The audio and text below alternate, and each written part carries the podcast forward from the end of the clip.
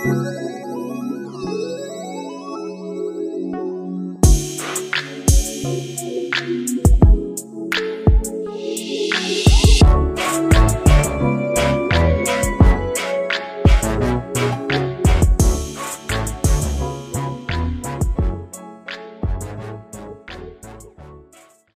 girlfriends, welcome to another episode of Girlfriends and Goals. We're your hosts, Miosha and Samaria.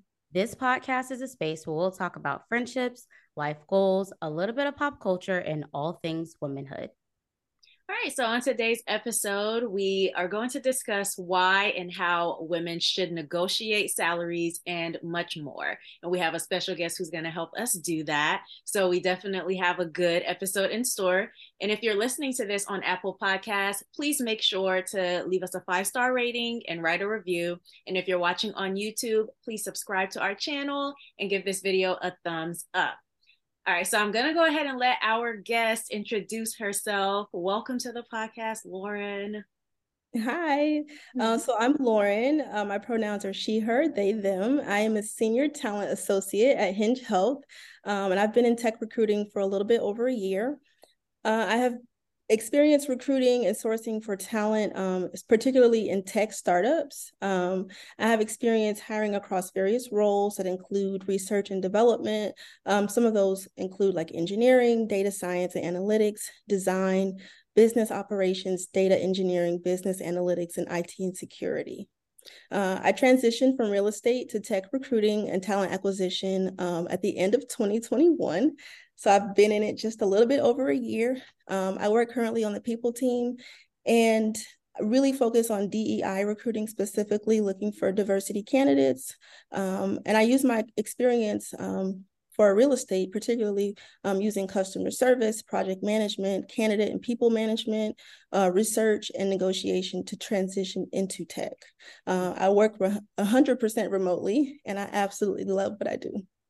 Very nice. nice. Well, thank you so much. And yes. I didn't know you um you had a real estate background actually, so that was new information for me.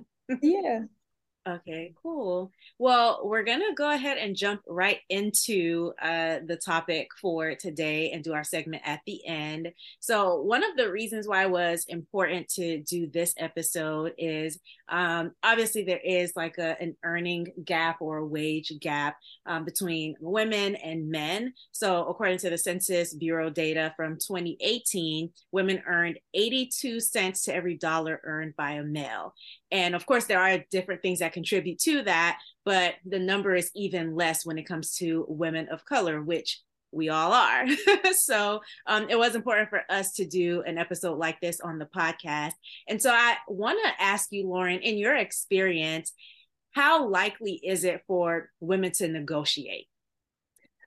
Oh, so in my experience, it hasn't always been likely that women will negotiate. Um, so mm-hmm. prior to me transitioning into talent acquisition, I didn't negotiate much at all for my own salary or, or either other benefits for a few different reasons. Um, one of those being I didn't want to overplay my hand or ask for too much.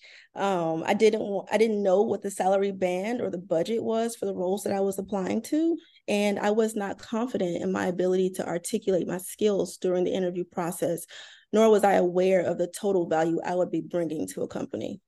Oh wow, interesting. Mm-hmm. And so do you do you think certain factors like race or education level, the level of the job that's being applied for, do those kind of play a role in why women tend not to negotiate?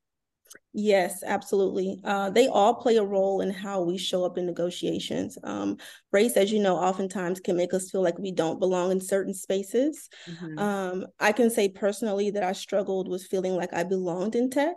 Um, part of the reason that I jumped into tech was because it was intimidating to me, uh, and I don't like to be intimidated. Um, and so I was like, you know, rather than shy away from this, let me dive in head first and figure out what it is that I don't know, so I can feel more confident and kind of help be a good gatekeeper, if you will, into tech. Um, you know, personally, I don't have a technical background, um, but that's not a requirement to be in tech.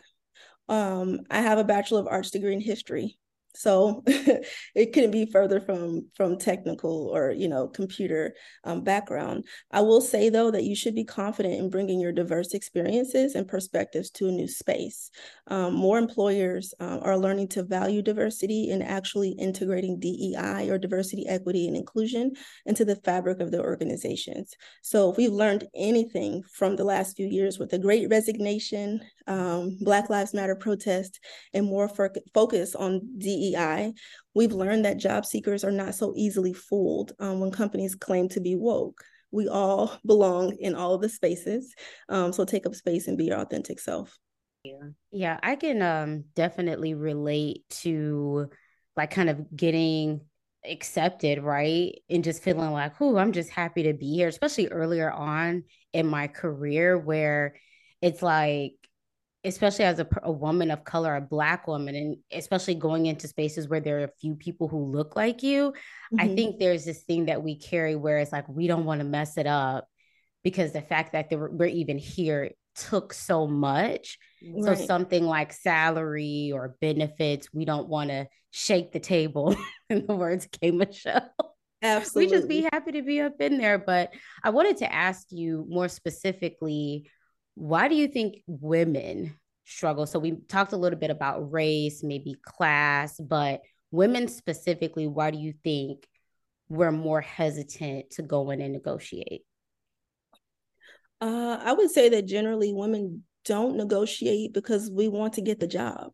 You know, um, oftentimes we are overlooked when in competition with men or male identifying people. Um, and we would rather get our foot in the door than come across as difficult. Um, so when it comes down to you versus another candidate, if, if you feel like, oh, well, if I don't ask for much, they'll be more inclined to take me instead of, you know, candidate B. Um, so I, I definitely think that happens. I also think that uh, we often downplay our skills um, and competencies. I think that we um, don't really understand or know how to articulate the value that we bring to an organization. Um, a lot of people don't recognize that you're not just pl- applying for a job, you yourself are a brand. Um, that's the importance of branding yourself, especially with resources like LinkedIn and things like that. Um, I think that if you are constantly updating your resume, things like that, it can really help you to kind of see, okay, if I'm staying current on what I'm doing on a day to day basis, a quarterly basis, a biannual basis, or annual basis, I know exactly what contributions I've made to my organization and I can quantify that. And that is what's really important when you're looking for a job. You want to be able to go back and say, okay, over X amount of months, I was able to contribute to my organization doing X, Y, Z. And this is what it got. And this is what the company was able to take away from that. Um, I think a lot of times we just, we know our jobs and we know them so well, but we don't take the time to really hash out what is it? What am I bringing to an organization? And how does that play out for the bottom line of the company? Um, I also don't think that we know how to um, generally understand the importance of current market data. Um, so what that means is for um, if you're looking for a job, you want to understand what the going salary is for X job, depending on the region that you live in. Um, and you want to make sure that it's current for your industry um, so that you have an idea of what to ask for before you start your interview process. Um, I think a lot of times we are kind of reactionary where we'll hear about a job, apply, and have no idea what we should be expecting in terms of salary, benefits, things of that nature. And so we're just more inclined to take whatever we get rather than really hashing it out and doing our own research beforehand. Mm-hmm that's that's really interesting. There are a few things you said that stuck out to me, but one was uh, this idea of getting your foot in the door. So, mm-hmm. what would you say? What would you say to someone who's like, "Oh, I'll just get my foot in the door and then negotiate later," or "I'll just get my foot in the door and then, you know, show them based on my work ethic why I deserve a raise or a promotion." What would you say to a person like that? Uh, I think that you should have more confidence in your abilities. Um, first off, I, I, think a lot of times we downplay ourselves. Um, I think specifically as Black women and Black people, we uh, we have learned to be twice as good, um, and a lot of times that's not even necessary. Most of the times, you don't even have to know half of the information. Um, generally, women specifically, we won't apply for a job if we don't feel like we're hundred percent um, qualified for it. So think about a time when you were looking for a job and you were like, mm, I don't know, that doesn't seem like I can really do that job. I've done it so many times. And I'll be like, oh, well, I don't have all the requirements. So I'm not going to apply for that one.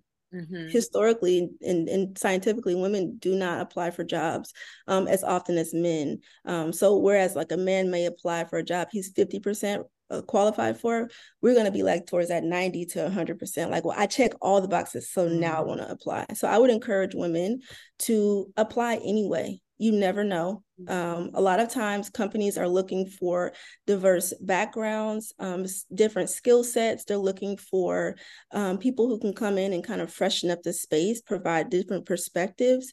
And a lot of times, they're specifically looking for women of color, Black women, or women candidates in general. And so, whereas they might see a male candidate and say, oh, he's qualified, but we're really looking to diversify our team, let's hire her. We can always train her. Um, so I would encourage you to just apply anyway. You just never know. Yeah. Did that because I, I know you said you uh, moved from real estate to uh, talent acquisition. So how did those things, like the things that you just talked about, how did they play a role in your transition? Like, did you second guess, you know, making that shift, or was there something in your background where you were like, "Oh, I'm ninety percent of what they're asking for"? How did that play out in your own journey? Well, for me, I kind of knew ahead of time before I applied for my job what I wanted to do. I went through a boot camp. Um, someone actually reached out to me on LinkedIn. I had never heard of the company.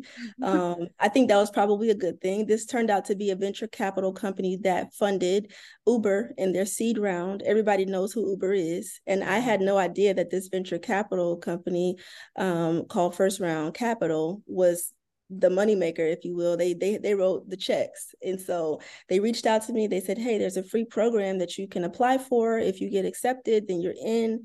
I was like, "Okay, whatever, sure." I didn't know who they were. I'm glad I did, and I probably would have been nervous. Mm-hmm. Um, but I applied, and out of 500 applicants, I was like one of 33 or something like that to get accepted. Okay. The program was completely free. Um, it was a few weeks of a cohort. It was really intensive, but it was specifically tailored towards um, people who have non traditional tech backgrounds. And so I want to encourage people to upskill if you need to, um, to reach out, get certifications, network with people on LinkedIn. You never know what kinds of resources are out there. Mm-hmm. Um, but back to my point. Um, so I reached out to them, I applied for the program, and then I took my experience with real estate and I said, okay, which skills are relevant. I don't need all the skills I've ever had for every single job, but which ones pertain to this? I know I want to be in in people um, on the people team. I want to be in people operations, and I think recruiting is a great way to get in. It doesn't require a whole lot of knowledge base, but I can learn a lot and I can really get my foot in the door with using the skills that I have. And so I was able to use like my negotiation skills, um, very interestingly, there are very there's quite a few parallels for um, real estate and talent acquisition. You're going to take a person through a very specific process and then you're going to close at the end. The same thing. It's a little less high stakes. You're not buying a house, but you are going to get a job. Um, I don't necessarily have to convince a person to buy a house. I don't necessarily have to convince someone to get a job if they don't want one. It's more so about guiding them through that process, making sure that they understand what they're getting into, and then helping the company close at the end. Um, and so for me, I was able to say, I don't necessarily have the background and experience of talent acquisition, but I know how processes work. I know customer service. And so this is what I'm bringing to your organization. I was able to do XYZ as a realtor. And I know that given some time and a little bit of time to ramp up and a little bit of guidance, I can do really well here. Ooh, girl, I don't know what you just sold me on, but I'm sold. okay. so you earlier you mentioned uh, about market research and that that's one of the areas where you see where women, specifically Black women, are lacking in terms of going to the negotiation table. But mm-hmm. what are some other steps you feel that someone could take before the interview process to really set them up for success in negotiating? Yeah. So when you're applying to a role, do the research on the company before you apply. Um, reach out to people who have held this role in the past. Um, you can look on sites like Glassdoor or LinkedIn to find people who have past experience in the role that you're applying for, or people who have experience at the company you're applying to. Sometimes you want to know how the company culture is, or if the expectations of the job description really match what you're going to be doing on a day to day basis. A lot of times they can say, oh, you're going to be doing X, Y, Z, and they got you doing A to Z, and you need to know that. Um, I would say the more you know, the better prepared you can be to negotiate based on previous feedback and the current job description. Um, number two, I would say be specific when you're applying for a role. Um, we as recruiters can always tell when applicants apply to several roles without properly like curating or specifying their resume ahead of time. We call this the spray and pray. Do not do this. people submit you would be surprised how many times i see applications or resumes and i'm just like this has nothing to do with the job that they've applied for. And really it doesn't help you at all if you're applying so broadly. So i would say really focus on what you want highlight that and then go for it. Um, and do not lie on your resume or embellish or, or lie about experience or your tenure do not do this, please. Um, it's better to say, I haven't had an opportunity to operate in this capacity, but I'm looking for an opportunity for growth. That's a great way to frame. I don't have the experience that you're asking me about, but I would love to learn how to do it um, a lot of times people want to put, oh, I've had 10 years of experience. We've only been out of college for six. So how are you, how are you gonna make this happen? The you know, make it make sense. The math ain't mathing. Um, so I would say even if you have not had a capacity to work in a way that you want to, just be honest, be forthcoming about it. Um, and let people know that. And so they can kind of, you know, figure out where they can place you or how much training you need, etc. Yeah. Um, is there anything else as far as a resume goes that we should prepare, uh, that we should look out for? How do we set ourselves up? I'm talking like I'm in the job market, but how do we as Black women like set ourselves up as far as our resume goes? What are the recommendations you have for presenting a strong resume besides, of course, tailoring it to the specific job and not spraying and praying. yeah. Um, so I would say generally make sure your resume makes sense. It doesn't have to be the prettiest format. The information is most important. Um, a lot of times applicant tracking systems can filter your resume out. Um, it hasn't been my experience that that's happened. I, I get every application that's sent in through our company, but all companies are not that way. Um, but I would say definitely take time to uh, make sure that your information is correct, that you are not listing too much information because there is a such thing as too much. Um, for example, um, do not put your address on your resume. That is an antiquated thing. We don't do that anymore. We live in a very virtual and digital world. People can find you. You don't want your information just floating out there. Um, I would say just limit it to your name. Um, if you have any credentials, if you have a title, anything that you went to school for professionally, list that information, list your email. A professional email is best. So I would always recommend that you use or create a Gmail. Gmail is literally the best one that you can use. So if you don't have one, make a Gmail account, make it professional. For example, um, my uh, Gmail is laurenmorris.peopleops. That was literally the email that I created to get the job that I wanted. I was like a little bit of like putting it out in the atmosphere, like you got to mm-hmm. claim it. Mm-hmm. Um, but it speaks to if somebody's looking at your resume and they want to know what do you do. Now I know immediately I can I can put you in with people operations because that's what your email is. So it's a little bit better. I would say just have a dedicated email for applying for jobs. Don't use your personal if you can help it. Um, I would also say to include any credentials um, that you've learned, like certifications, if you've upskilled recently, if you've gone back to school, include that information. Um, don't use any profanity. You will be surprised how many things what? I've seen where people were like, I get stuff done. Like, Are you serious? um, be professional. This is literally like the first thing we're gonna see about you. So we want to make sure that it's putting the right foot forward. Um, I would also say you don't need, necessarily need to put um, references available upon request. If we need a reference, we're going to ask. Um, that that takes up space in your resume that you don't necessarily need to give up. It's very precious real estate. You want to make sure you can use as as much as you can. Um, less is more. So bullet points are great. Paragraphs, we're not reading all of that. I literally see thousands of emails, thousands of applications and resumes per week. Mm-hmm. So if I have to look at your resume versus someone else's and yours has bullet points and theirs has paragraphs, I'm probably going to be able to skim yours a lot faster. I'm not going to get lost in the information. Um, if you know any type of systems, if you're a software developer or you have certain experience in certain programs, put that at the top. That way, that's something that catches our eye. We can say, oh, they have X, Y, Z, you know, experience, or they have this certification, or they understand this program. They've had two years experience in it. Now I can quickly run through your resume, and I'm more likely to read it fully and then follow up on it.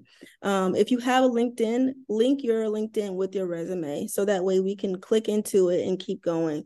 Um, I would also say that LinkedIn is literally like the new resume. So if you don't have a LinkedIn, create one. If you do have one and you haven't used it since you opened your account five years ago, go ahead and open it update it, optimize it. What that means, so optimizing your LinkedIn means to use keywords that are relevant for your title or the job that you're looking for. Because we as recruiters can go into LinkedIn and search you based on those keywords in your profile. So if I'm looking for people who are software developers or data scientists, and I'm looking for, say, somebody who has experience in Python or data analytics, I want to be able to search Python, data analytics, you know, whatever the term may be, I can more easily find your LinkedIn. Um, you're able to upload a resume to your LinkedIn that's an option. You don't necessarily have to, but it is an option.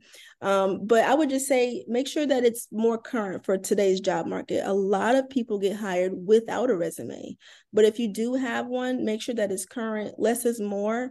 Um, and yeah, those those would be my tips for resumes. I, I do have one follow up question on the resumes, mm-hmm. and I guess it would just be your personal or professional opinion. So, um, I know I have a unique name, and it's very common for Black people to have unique names, I guess, that, you know, whether it's from their cultural background, their Caribbean or African, or their parents just wanted something unique. Yeah. What are your thoughts on people either abbreviating or putting like a slightly different name or a shorter name than their real name on their resume? Yeah, that's a great question. So I've seen it happen both ways. I've been I've had the for, the good fortune of working at companies who are very accepting and they don't care what your name is. And I've mm-hmm. also worked at more conservative companies prior to my experience in tech, but who um, I had coworkers who were Hispanic and had Ricardo as their name, for example, and they weren't getting any interviews. And then they put Rick and they got all the interviews.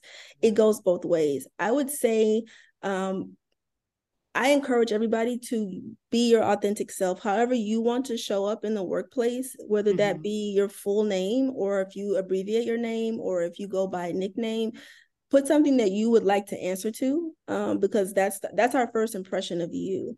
Um, i would also encourage you to look at the culture of the company that you're applying for. If you don't feel like you can put your full self on that page maybe that's not the company for you. Um, a lot of companies now are as i said before are seeing that people are really keen on what's your culture and do I will I thrive there? Will I belong there? Um, but yeah, my personal advice would be to put your full name there. That's what your parents named you. That's what you go by. Put your name on there. yeah, I I have a unique name, and at the time uh, when I've been looking for a job, I never thought to abbreviate or just put an initial. Uh, but I have heard of people doing that, and I've seen where some people are saying, okay, well, that's kind of lying because you're a bit misre- misrepresenting yourself a little bit. Uh, but then other people will acknowledge, like, okay, yeah, there are certain biases in certain workplaces, but I agree. Listen, if you don't want my name, you don't want me. Exactly.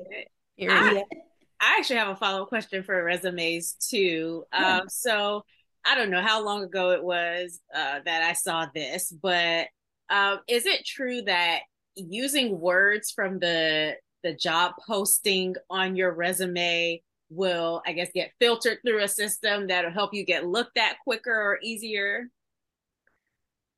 I've heard this too um I think there is some truth to that. I think really it's mostly on the recruiter or the person on the other side that's reviewing your application because that ultimately it, it comes down to us going through them. Um, if we see there are similarities, then we're going to say, okay, either this person has really copied all the words from the job description or they have the experience because it will make sense. So I would just say don't feel like you need to copy every single word. Maybe use some of the verbiage, but make sure that it makes sense and it's applicable for the experience that you have. Okay. But could you give us some examples or in terms of language or verbiage that we could use when interviewing? So an interviewer asks, for example, what are the expectations for the salary? So, yeah. hey, Samaria, how much do you want to make? You're like, yeah. all the money.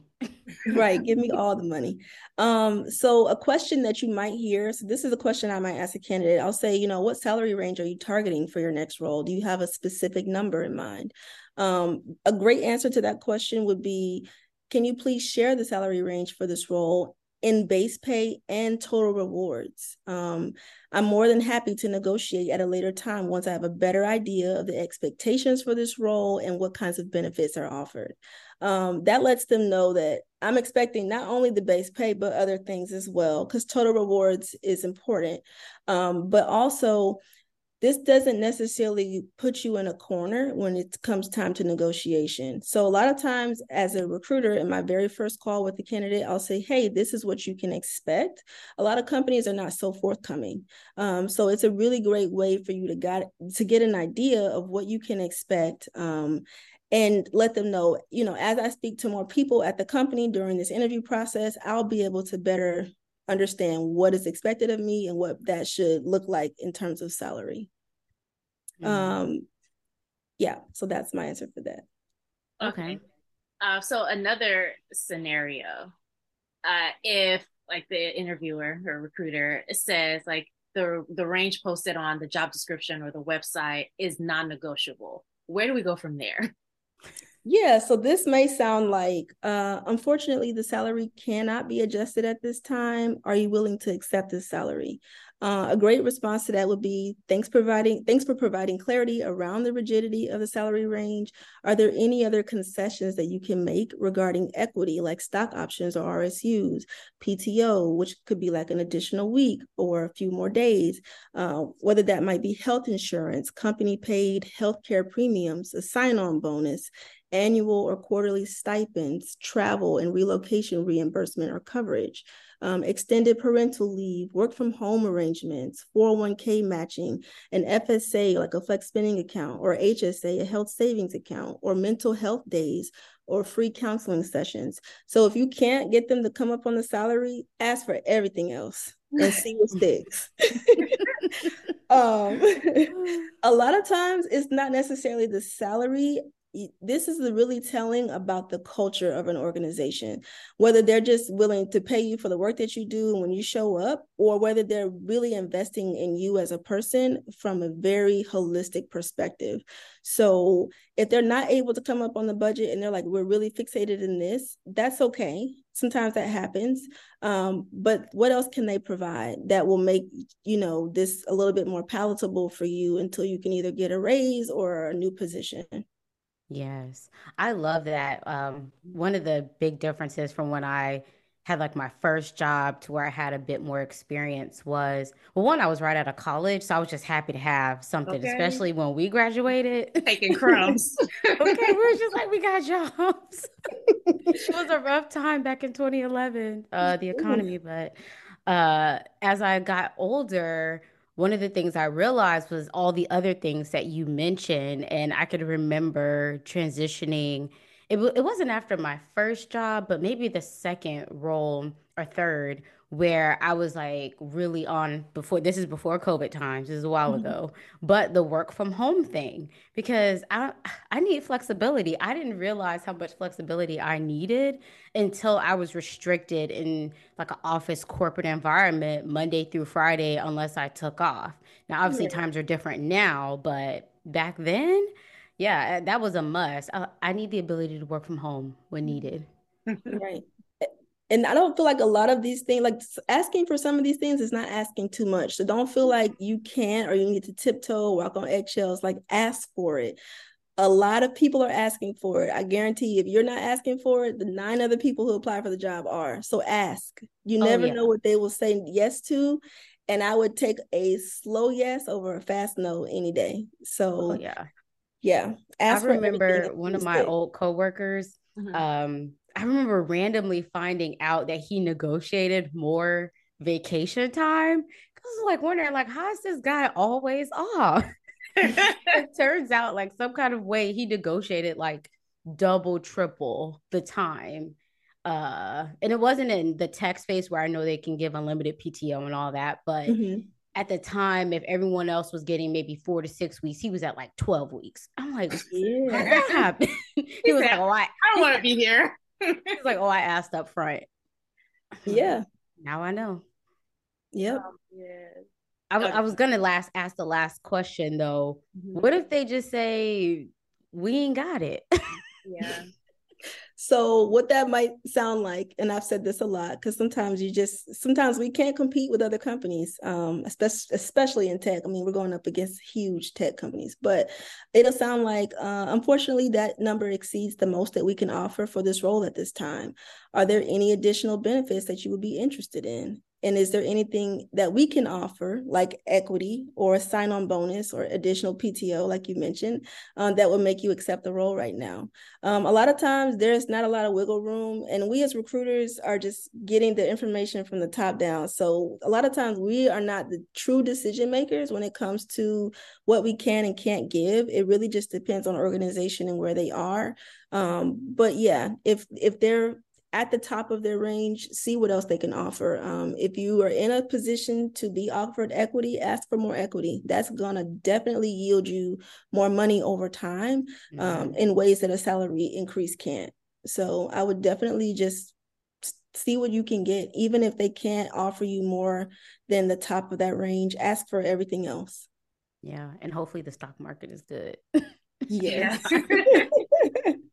um. So as a recruiter, besides negotiating, what are some of the other opportunities you think people should focus on for setting themselves up for successful careers? Oh, um, that's a really good question. So I would say and know your brand, number one. Know who you are, what you're doing, where you're going. Um, you don't necessarily have to have all the details worked out, but know what you're bringing to an organization and be confident in that. Um, ask questions, ask hard questions. Um, ask people, you know, why are you working here? Why do you like working here? Ask those questions to get a better idea of the company culture. Um, in terms of your career long term, I would say know what you're going for. If you need to take other certifications or courses, if you need to get more education, do that. Um, reach out for resources, network with other people. And this is my best tip for your career over time network when you don't need to.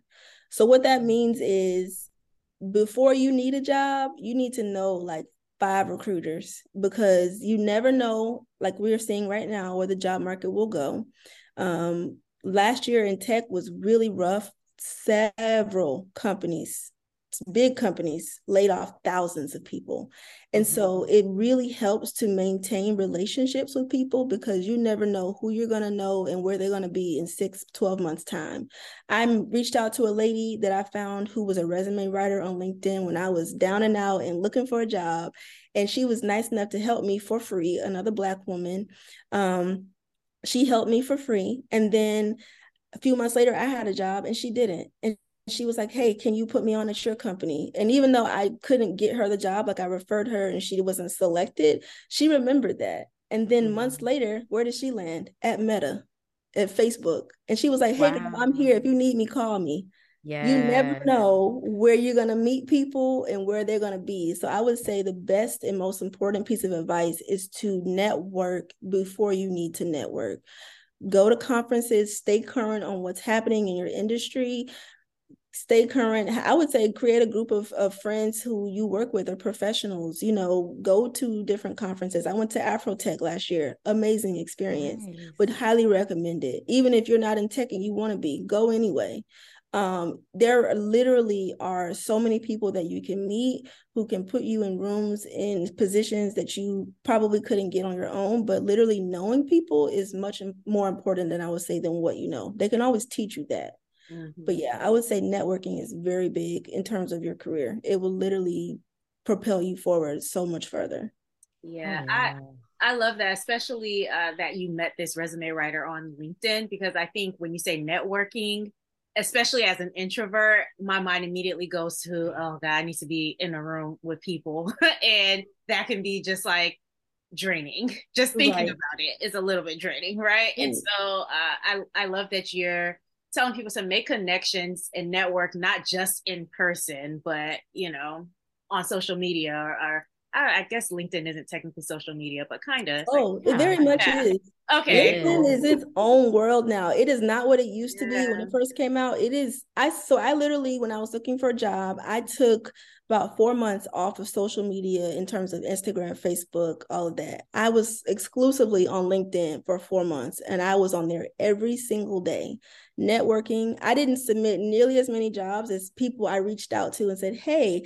And and with LinkedIn, you can post someone else's post mm-hmm. for um, views. So, like, say for instance, Samaria, you post something and I repost it. Now you've reached my audience as well, and so you don't necessarily have to be friends with everyone that I know, but now everyone that I know has seen your post. And so it's really important to repost things, to reach out to people, to leave comments because that's going to hit it, it expands so very quickly when you do that. Um, LinkedIn is the I would say the primary place where people are networking professionally these days, mm-hmm. especially post COVID, quote unquote post COVID.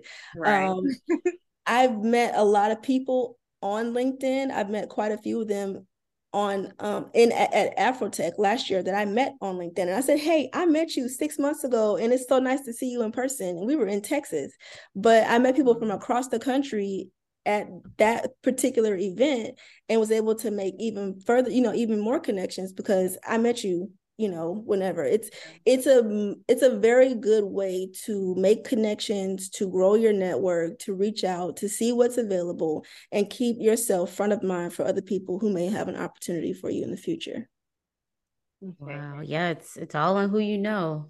Yeah i i wanted to ask uh if you could share any more information about Afrotech. So I heard a lot about it on Twitter, and of course, I'm not in tech, but I was like, oh, this sounds like a really nice social gathering. Should I be popping up there? not, not, even close to tech, anything related to tech, but I was like, oh, this sounds cool. But um, yeah, so for people who are looking to break into um, tech or people who are in tech, can you just um, share a little bit about how they should use their time at Afrotech, uh, how you use your time, any experience that you might, you know, think would be helpful. Yeah, so this was actually my first experience at Afrotech. Again, as I mentioned, I just got into tech. I hadn't really heard much about it prior to maybe like three months before. My coworkers, I was I'm in the Black ERG at my company. That's an employee resource group. So we all get together and just you know mm-hmm. talk and professionally exchange information and ideas. Uh, and they were like, "Hey, who's going to Afrotech?" And I was like, "What is this?" and so I looked at the, the website and I was like, oh, this looks lit. I want to go. And so I volunteered. I used part of my professional development and um, learning um, stipend at my company to pay for some of my trip, um, which they they uh, reimbursed. But I wanted to go and just learn. I, as I mentioned before, I started in tech. I don't know much about it. I'm not technically inclined, but I want to know as much as I can. And I want to know people who know the information I'm trying to get. And so I said, I'm going to put myself in this particular environment and I'm just going to absorb as much as possible. So while I was there, uh, it was actually in Austin, Texas um, in November.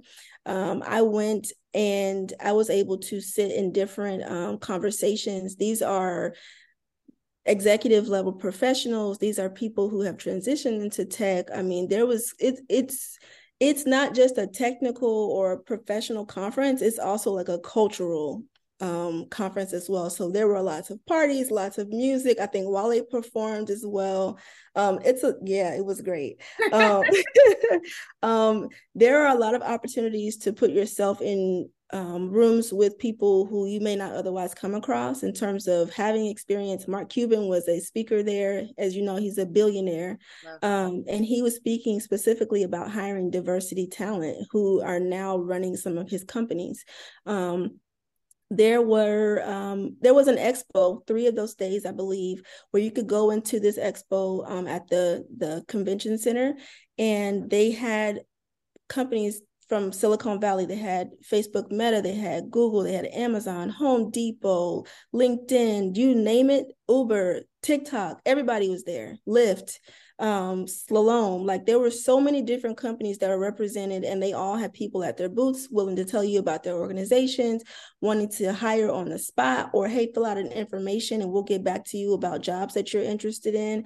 And so it's a great way to network with those companies individually. If you're looking to apply to a certain company, it's a great way to get yourself in front of a recruiter face to face. They can see you, you're a real person. You can have conversations, you can ask questions, and you can follow up. Hey, I met you at Afro Tech. It was really great to speak with you. Would love a follow up conversation for 15 or 30 minutes next week. Can I put time on your calendar? Now you've made that connection in person, and now you can go from there. And you never know where that recruiter will end up. As I mentioned, sometimes we move jobs, and now I might be at another company and say, oh, hey, you know, I saw them at Afrotech, and now I can put them on for this particular role, even though it's at a different company. So it's a really mm-hmm. great way to network. I would say spend your time networking. They have a lot of different networking events, whether that be a coffee meetup in the morning or a run or whatever the case is. If there's a party, I was networking at a party. Literally, I was like, "Yeah, girl, what's your LinkedIn?" I'm screaming. yeah, I got a job rec open right now. Let me go ahead and get your information because you just never know who you're going to meet and where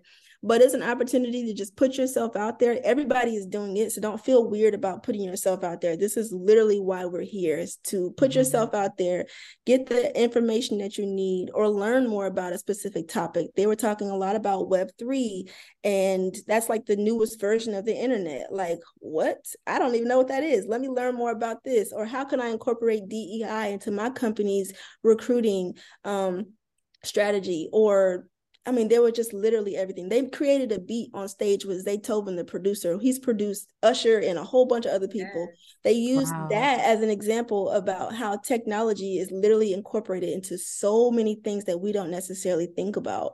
So it doesn't necessarily have to be, oh, I'm a developer and I develop websites or I'm a backend engineer. It can literally be anything. You could be like me who have no technical experience and go in and say, hey, I'm a recruiter for this particular company. I'm looking to hire these many people are you interested? So i would say even if you don't have the experience go anyway because you never know. You might come back with a job. You just yeah. you literally never know. Nice. Okay i was kind of gonna ask like how often people should negotiate like if you're in a position like every time. Okay. Every single time. Okay but but like if you're in a job already and so you've been there two years and you've never negotiated. Like, would you recommend every year you need to, every year when there's like the little bump, right? You mm-hmm. need to try for more or not so frequently? I would say ask. You never know. If they say no, then you know what it is, but don't ever count yourself out of more money if you can possibly earn more. And sometimes with certain companies, you may not be able to earn more money, but you might be able to acquire more equity if you get a raise or promotion. That might be something that you can get more of as well. But I would definitely encourage you to ask every single time.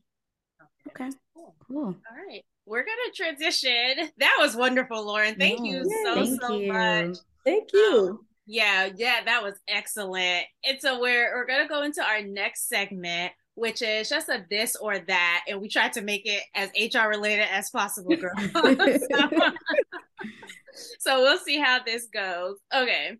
So the first one, and we'll all answer, but the we'll start with you, Lauren. The first one is Would you rather have a higher pay or more schedule flexibility, like PTO, um, unlimited, but making a little bit less? Which would you prefer? Flexibility all day. Okay. okay.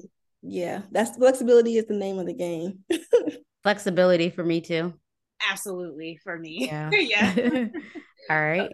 Okay. All right. So the next one is would you prefer a diversity level with less diversity in the rest of the company or a diverse company with an all white male C level?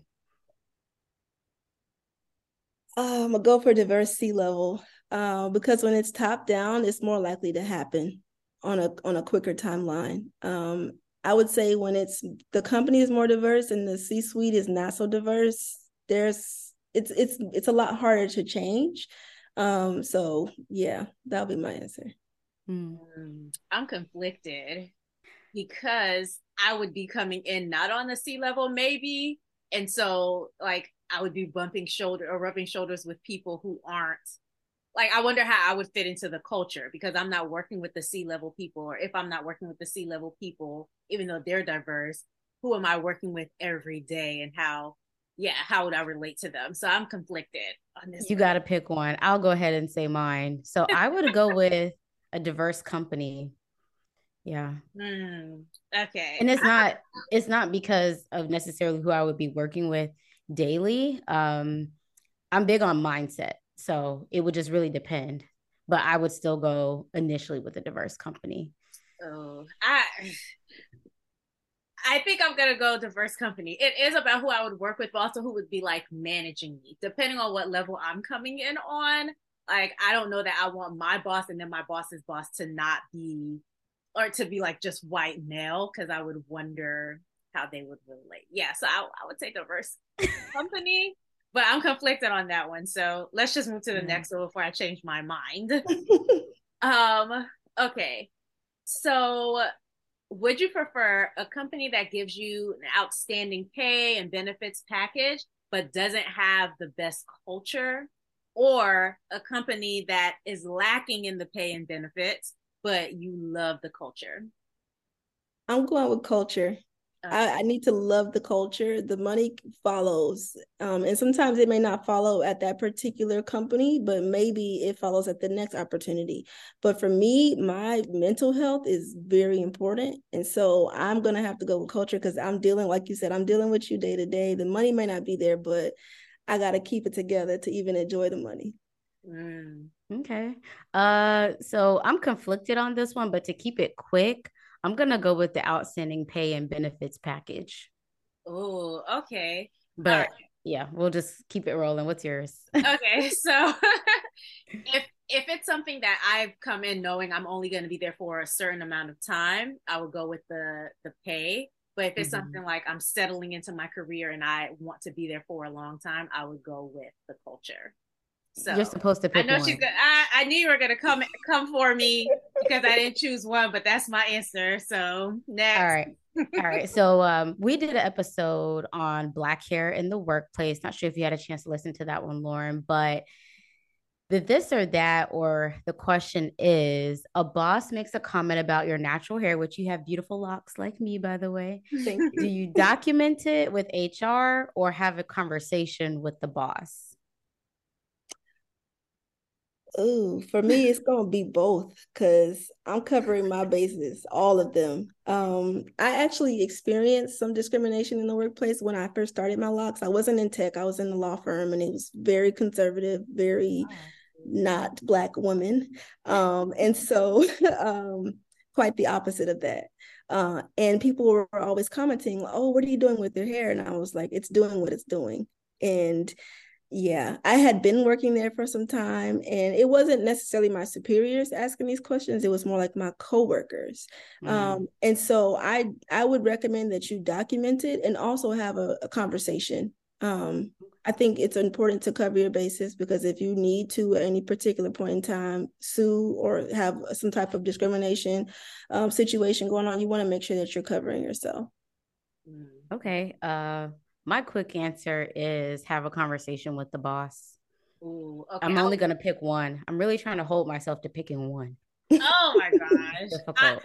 if I had to pick one, I would probably go with HR just because of what society is doing right now as far as mm-hmm. hair goes. So I would definitely want that to be um, to be documented. But um, yeah, so since we're at time, we'll go ahead and conclude the episode there.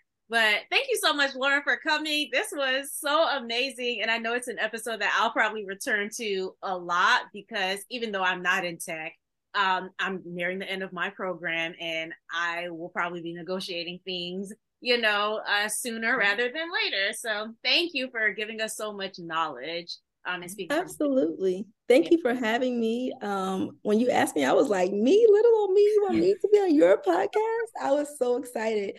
Um, something that you all didn't know is that I, I was like, by the time I'm 40, I want to be on a TED talk. And I was like, this is my first step towards my TED talk. I was so excited. And then I was nervous. And so um, I just wanted to say thank you for having me. Um, feel free to reach out to me if you need to individually um, for any other questions regarding tech, career, recruiting, all of those things. I'm very happy to help.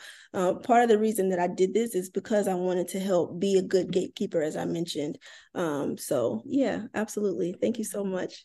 Of course, of course. And uh, to our audience, thank you guys so much for tuning into this episode of the Girlfriends and Goals podcast. Make sure you follow us on Instagram at Girlfriends and Goals podcast um, to share your thoughts on this topic. And if you haven't subscribed already, please go ahead and do that now. And don't forget to rate, review, and share. Until next time, bye. Bye.